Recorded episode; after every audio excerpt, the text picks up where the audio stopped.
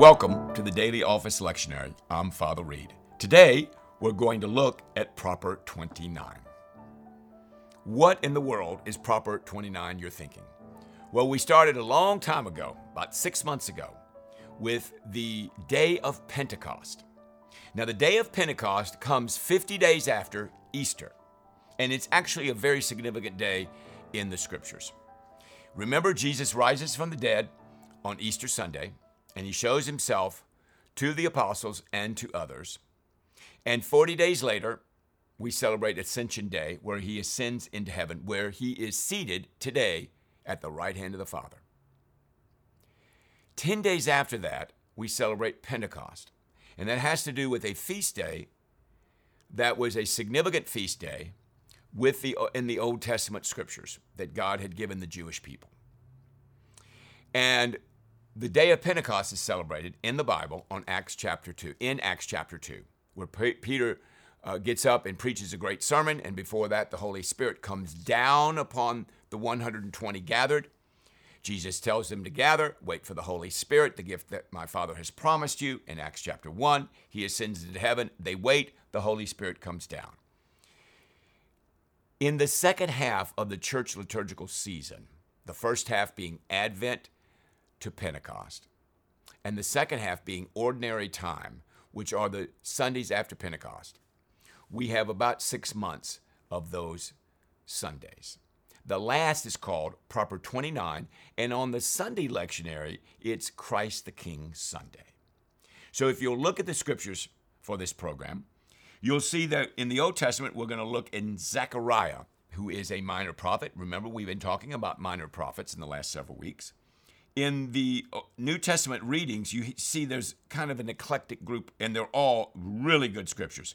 1 Peter 3 on Sunday, Galatians 6 on Monday, 1 Corinthians 3, a great scripture on Tuesday, a fabulous scripture in Ephesians on Wednesday and Thursday, just fantastic.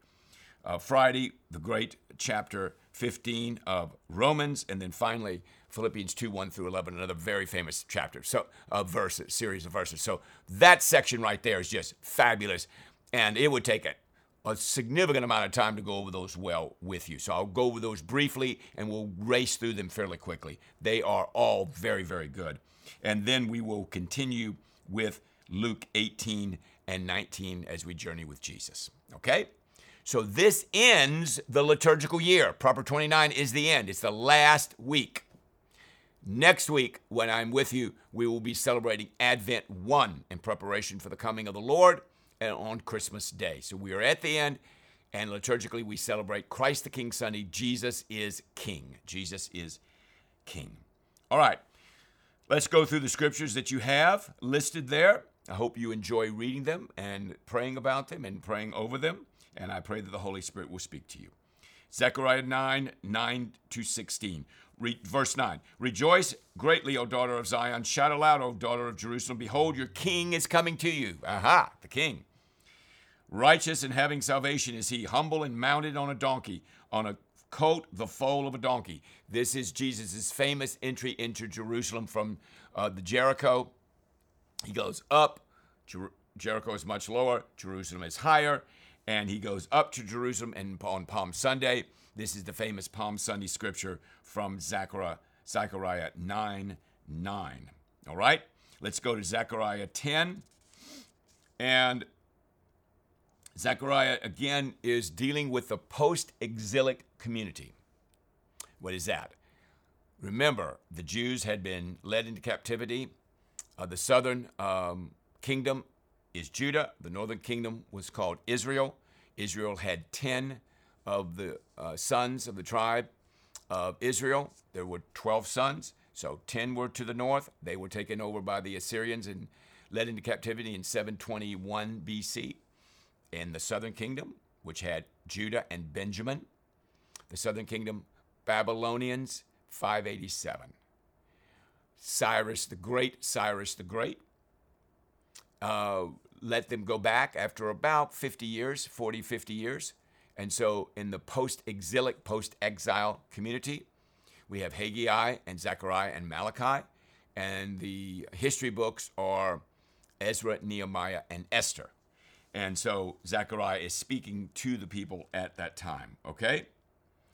Um, and so he is commenting on uh, on them, on what they're doing and how they're doing it. And again, the prophet is speaking the word of the Lord to the community of Israel in which he finds himself.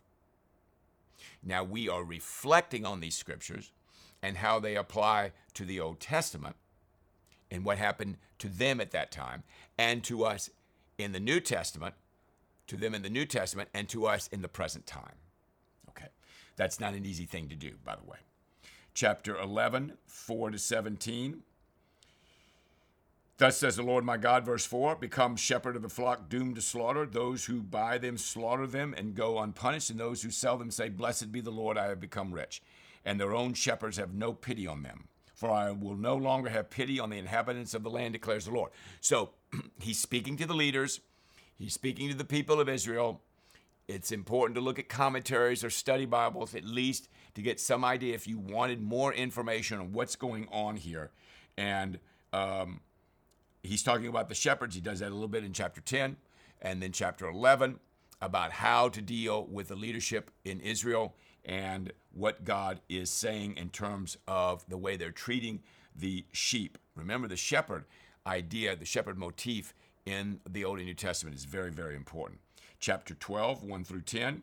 The burden of the word of the Lord, verse 1, concerning Israel. Thus declares the Lord who stretched out the heavens and founded the earth, Genesis 1 1 and formed the spirit of man within him. Behold, I'm about to make Jerusalem a cup of staggering to all the surrounding peoples. Again, perfect application to um, the immediacy of the prophet and his response to what's going on in Israel at the time, what's going on uh, with God's people, and what God is going to do with them at that time. And so, again, we always try to figure out first Exegesis is the fancy biblical term, uh, fancy academic term. We try to perform exegesis on the text. That means we try to figure out what is it God is saying to them at that time, and then what is God saying to us today.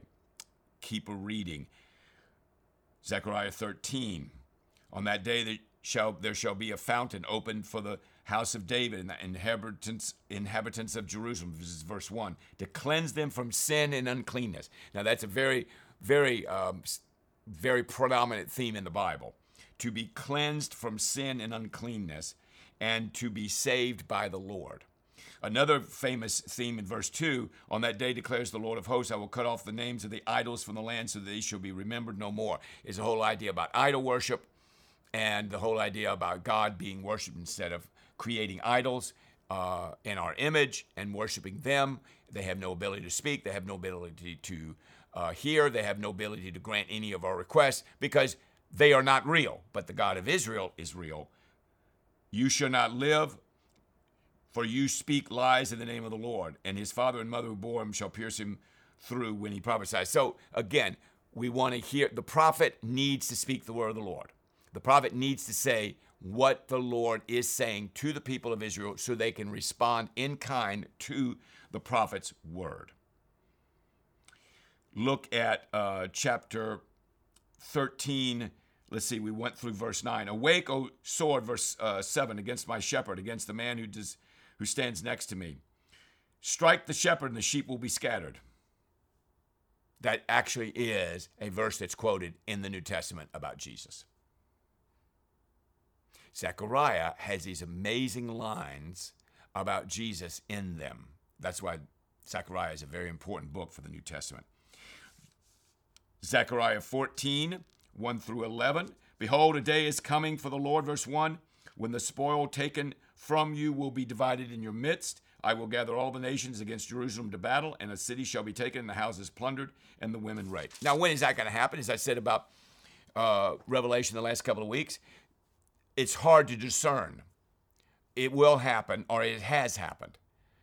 A proper understanding of this scripture is not in any way easy. On that day, verse 4, his feet shall stand on the Mount of Olives that lie before Jerusalem on the east, and the Mount of Olives shall be split in two from east to west by a very wide valley, so that one half of the mount shall move northward and the other southward. He's very prophetic. He's very, in, in a way, apocalyptic. He's talking about judgment uh, and salvation. So the prophet talks about judgment, the prophet talks about salvation. The prophet talks about God saving people and, and calling them to repent of their sins, and because they don't, he judges them. Enjoy the book of Zechariah. Let's look at 1 Peter chapter 3 as we move into these, this series of seven chapters or, or books uh, in um, in our New Testament readings, 1 Peter chapter 3, 13 to 22. Verse 18 For Christ also suffered once for our sins, the righteous for the unrighteous, that he might bring us to God, being put to death in the flesh, but being alive in the spirit. Very good scripture. Very good scripture. So, as you're reading these scriptures, again, if you have a study Bible, you can get some help, but just kind of reading them straight. Sometimes they're a little bit difficult. But a lot of times you can glean some of the passages and have a pretty good understanding of what they're about. Galatians 6, 1 through 10, the last chapter of the book of Galatians. Remember, in Galatians, Paul had a problem because they were believing a different gospel. And Paul was very upset about that because that other gospel cannot save them. This is the only one that can save you. You do not want to distort this gospel. You do not want to change it. You do not want to misinterpret it. Verse 6 One who is taught the word must share all good things with the one who teaches. Do not be deceived. God is not mocked, for whatever one sows, that also will he reap. One of my favorite verses, Galatians 6 8. For the one who sows to his flesh will from the flesh reap corruption, but the one who sows to the Spirit from the Spirit will reap eternal life. Live by that premise right there, and you'll be great, great shape. And then he says in verse 9, let us not grow weary in doing good, for in due season we will reap if we would not do not give up. So then, as we have opportunity, verse 10, let us do good to everyone. Wouldn't that be great if everybody was doing good to everyone? And especially to those who are the household of faith. Not hard words, not difficult theological words, words to read and put in your mind and your soul and your heart so that you know what God has called you to do and the calling in which He has called you to live, the way He calls us to live. You want to follow the word of the Lord. But you need to know what the word of the Lord is in order to follow it. 1 Corinthians 3, that's why the daily lectionary readings week to week are so important. You want this word to sink into your soul. 1 Corinthians 3 10 to 23. According to the grace God given to me, verse 10, like a skilled master, a builder, I laid a foundation and someone else is building upon it. Let each one be careful how he builds upon it. Let for no one can lay a foundation other than that which is laid. What's the foundation? Jesus Christ. Jesus Christ. He is the foundation which we are building. So, what are you building your life on?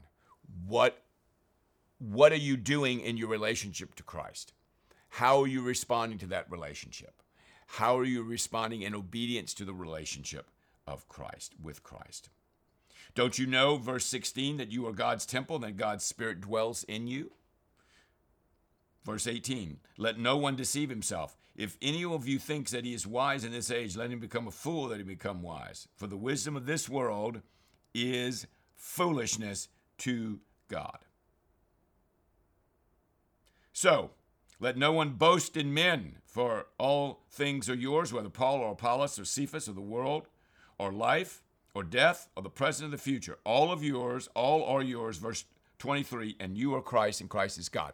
So, those of you that know Christ are in Christ, have a relationship with Christ, are saved in Christ. You are Christ and you are God's. That is an extraordinarily good, great piece of information. And you dwell in that. You dwell in that knowledge. You dwell in that sphere, if you will, in reality that you are in Christ and Christ is in you. You are in God because you are in Christ. And that is what gives your life de- uh, definition, meaning, solidity, purpose, value. In Ephesians chapter 1, which I referred to earlier as a series of scriptures that are truly phenomenal, and I'm not even going to try to get started on them because they were so fantastic. But literally, 3 to 14 and 15 to 23 are just all great. Read it slow. It is a fantastic delight. Let the Word of God dwell in you richly as you read these fantastic verses in the opening chapter of Ephesians. Let's go to Romans 15. Turn to your left to a Romans 15. Romans has 16 chapters, so we're almost finished with that book and looking at 15, 7 to 13. 7 to 13. Therefore, welcome one another as Christ has welcomed you, verse 7, for the glory of God. Isn't that nice? Verse 13. That's verse 7. Verse 13. May the God of hope fill you with all joy and peace in believing, so that by the power of the Holy Spirit you may abound in hope. What a wonderful, wonderful prayer for all of us. The God of hope fill you with all joy and peace in believing. That none of us has a problem in believing, and that in believing you may have joy and peace, and by the power of the Holy Spirit, you may also have a tremendous amount of hope. Now, you can't buy that. You can't go out and get that. That is given by the grace of God. Hope, peace, and joy. World can't give you that. Can't give you peace, can't give you joy, can't give you hope. Only God can give you that. What a great threesome. And finally, for this section, the great, very famous Philippians 2, when we look at the death of Jesus and what he did for us, 2 1 through 11. And um, so if there's any encouragement in Christ, verse 1, any comfort in his love, any participation in the Spirit, any affection and sympathy, complete my joy by being of the same mind, having the same love, being in full accord and of one mind. What a great way, again, to live and to function in the body of Christ. Have this mind among yourselves. Verse 5, which is in Christ Jesus. Though he was in the form of God, he did not count equality with God a thing to be grasped, but made himself nothing, taking the form of a servant, being born in the likeness of men. And then God highly exalted him, bestowed on him the name that is above every name, so that the name of Jesus, every knee shall bow, and every in heaven and earth and under the earth, and every tongue confess that Jesus is Lord to the glory of God the Father. Everyone's going to bow before Jesus. Everybody's going to confess him as Lord. You want to confess him as Lord and bow before him in this lifetime. Do it in this lifetime before you pass to the next one, to the glory of God the Father. So 1 Peter 3 to Philippians 2 are just fabulous. The scriptures in Zechariah are a little bit more difficult, and you just kind of have to look for scriptures that God uh, will speak to you and give you some uh, information. Some of them may be uh, referenced to Jesus Christ in the gospel readings. Well, let's look at Luke chapter 18 and chapter 19 as we continue our journey with Jesus. Chapter 18, starting in 15, we have the letting the little children come to me. Let the little children come to me, do not hinder them, for such belongs the kingdom of heaven. Truly I say to you, whoever does not receive the kingdom of God like a child shall never enter it. Oh, that's pretty strong. Receive the kingdom like a child, folks. And then he talks about the rich ruler. And starting in verse 18, the only thing he said, one thing you lack, is he was keeping all the commandments. Verse 22 sell all you have, distribute to the poor, and you'll have treasure in heaven. Give everything you have away, sell it all, come follow me. But he became very sad because he was extremely rich. How difficult it is for those that have wealth to enter the kingdom of God. Those who heard it said, Then who can be saved? That's a good question. Who can be saved? If this person can't be saved and he's keeping the commandments and he's doing all the right things, how can he be saved? And I love this answer. remember this answer. What is impossible with men is possible with God. Chapter 18, 31 to 43. Jesus foretells his death a third time. Remember, he says, I'm going to, we're going up to Jerusalem. Remember, up. We're going up to Jerusalem. Jerusalem is higher. Everything written about the Son of Man will be accomplished. He's going to be delivered over to the Gentiles. He's going to be mocked. He's going to be shamefully treated. He's going to be spit upon. And they're going to flog him and they're going to kill him. But on the third day, he's going to rise. But they understood none of these things. The saying was hidden from them, and they did not grasp what he said. Fascinating. He heals a blind beggar by the roadside as they went to Jericho. Jesus, son of David, have mercy on me. What do you want me to do for you? Jesus encounters him. Lord, let me recover my sight. And Jesus says, Recover your sight. Your faith has made you well. And immediately he was well.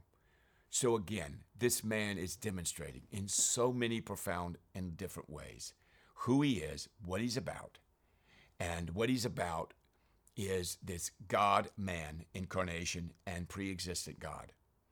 And he is sharing his self with us, himself with us, okay? Jesus and Zacchaeus in chapter 19. Zacchaeus meets Jesus and is he's changed. He's changed quite radically. And please enjoy that particular scripture. And that's what is supposed to happen when people encounter Christ. They change, they're transformed, they do different things, they repent of the things they've done, they're sorry for what they've done, and they have a new perspective on the way they live. In the parable of the ten minas, minas much like uh, Matthew 25 in the parable of the talents very much similar to the parable of the talents. Verse 26. I tell you that everyone who has more will be given. Again, a great opportunity for teaching by Jesus. But from the one who has not, even what he has will be taken away. So you and I are stewards. The gifts and talents we have are from God. Use your talents and gifts from God wisely. They are not your own to be used for your edification and glory. They are to be used for the glory of God. And at the end of your life and mine, you and I will give, and every person will give an account before God as stewards of what the owner has and what the owner owns. We are just looking over his property and making his property shine by the gifts and talents that he's given us and the grace he's given us to make it shine. Always put Christ first chapter 19, verse 28. Remember, I told you he was Jericho going up to Jerusalem. He finally gets there, Palm Sunday, finally gets there. And they praise him and glorify him and, um, and glorify the Lord. Uh, and he later, though, weeps over Jerusalem. He knows that the future is not going to be good. He knows he's going to die in Jerusalem. Remember, he predicted it three times. He tells him he's going to die. He tells him the Gentiles are going to kill him, the Romans.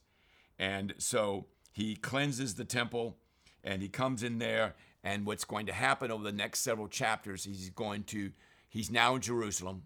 He's never going to leave Jerusalem alive. They're going to kill him, as you know.